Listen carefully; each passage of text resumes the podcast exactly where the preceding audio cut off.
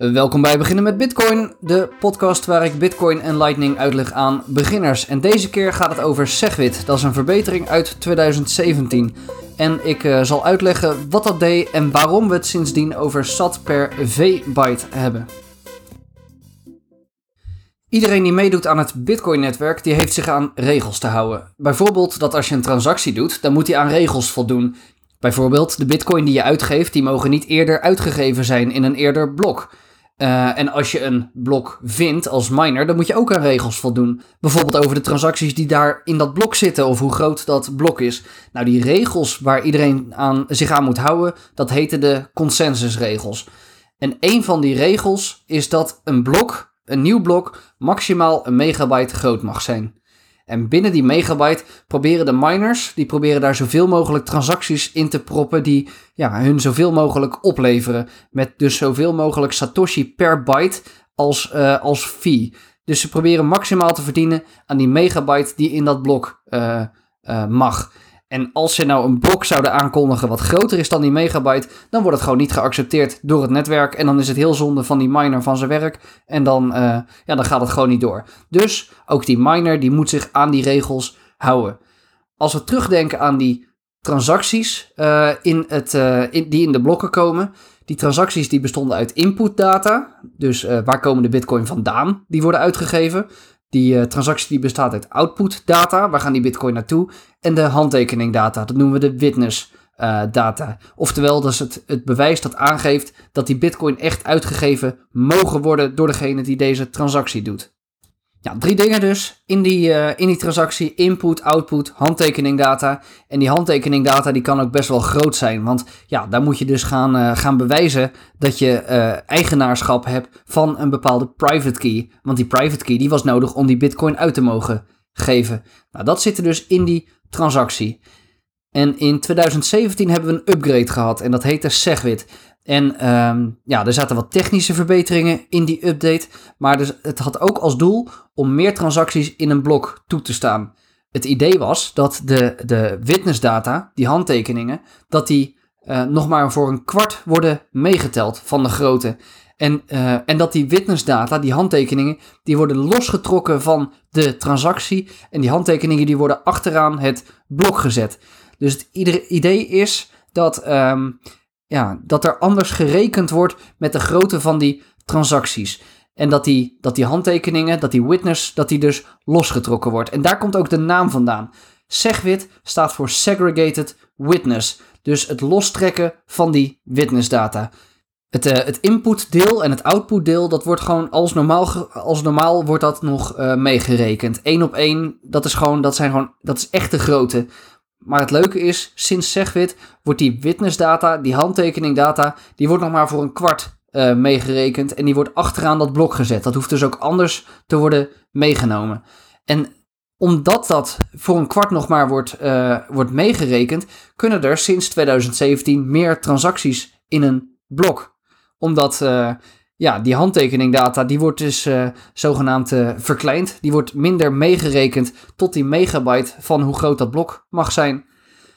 En als we het nou over uh, transacties en transactiedata hebben, dan hebben we het sindsdien, sinds 2017, hebben we het, um, zijn er twee soorten groottes. Er is de size en de V-size, de virtuele size. Dus we hebben de grootte, de size, en we hebben de virtuele grootte.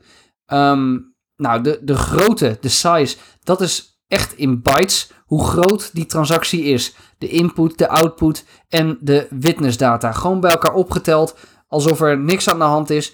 Echte bytes, eh, ja, zoals een Word-bestandje ook gewoon een bepaalde grootte heeft, heeft dat een bepaalde grootte. Dat is de size. En sinds 2017 hebben we het dus ook over de V-size, de virtuele grootte nog steeds de input en de output die worden normaal meegerekend. Maar in de V-size, daar telt dus die witnessdata, die telt dus minder mee. Nou, en als je nou uh, een, een wallet hebt waar eerst je, je, je bitcoin op de oude versie stonden, de nog niet Segwit versie, en je stuurt dan um, naar een, een nieuwe versie, dan zal je zien dat daar een verschil in gaat komen. Vroeger telde dus alles mee. De input, de output en de witnessdata, die telden gewoon volledig telde die, uh, uh, mee in je wallet. En daarna sinds 2017 telt dat dus minder mee. En omdat het minder meetelt, wordt die virtuele grootte uh, die wordt ook kleiner van die, van, die, van die transactie, omdat die handtekeningdata nu minder wordt meegerekend. En omdat, die, um, omdat het anders wordt meegerekend, omdat het kleiner is, die transactie. Daarom is het sinds 21 juli 2017 is het ook goedkoper om transacties te doen. Segwit transacties die zijn ook goedkoper dan oude niet-Segwit transacties. Nou, en dat is dus de reden dat er een, een V-size en een size is. Dus bij de oude niet-Segwit transacties, daar is die, uh, die size is hetzelfde als de V-size. Omdat het allemaal hetzelfde wordt meegerekend. Er is geen optimalisatie door die handtekeningen minder te rekenen. En bij de nieuwe transacties die wel Segwit gebruiken, daar, uh, daar is de V-size dus echt kleiner dan de echte size. Nou, en als je dan wil gaan vergelijken, uh, oude en nieuwe transacties, dan moet je eigenlijk gewoon tegenwoordig altijd die V-size gebruiken. Want dat is hoe het echt nu meetelt in de blockchain. Ja, bij oude transacties betaal je dus meer. Uh, bij niet-Segwit transacties dus betaal je dus meer omdat daar die grootte hoger is. En bij Segwit transacties, daar gebruik je gewoon diezelfde V-size om de grootte aan te duiden. En uh, ja, goed, overal wordt tegenwoordig wordt die V-size gebruikt. Nou, wat je dus moet doen, je moet dus zorgen dat je geen oude adressen gebruikt. Nou, het is mooi, want ja, deze verbetering die is van 2017, die bestaat al een tijdje. Als je tegenwoordig een wallet downloadt, dan zal die altijd minimaal Segwit, on, Segwit ondersteunen. Als jij een moderne wallet hebt, dan hoef je daar geen zorgen over te maken. En de nieuwe wallets, die zullen zelfs nog nieuwere versies, zoals zo'n BEG 32 uh, adres, zullen ze ondersteunen. Dus het is niet iets om je nu zorgen over te maken of om echt heel erg op te letten. Als je gewoon een moderne wallet hebt, dan wordt het gewoon ondersteund en dan heb jij gewoon uh, de winst van die goedkopere transacties. Het doel van deze aflevering was meer om het verschil tussen die size en die V-size uit te leggen. En uh, nou, hopelijk is dat gelukt. Dat was hem voor nu. Tot de uh, volgende keer. Blijf met je vragen komen op Telegram. En uh, blijf de podcast alsjeblieft aanraden aan uh, vrienden en kennissen, zodat er ook meer mensen Bitcoin gaan gebruiken. Alle info en links vind je op beginnenmetbitcoin.com. Tot de volgende keer.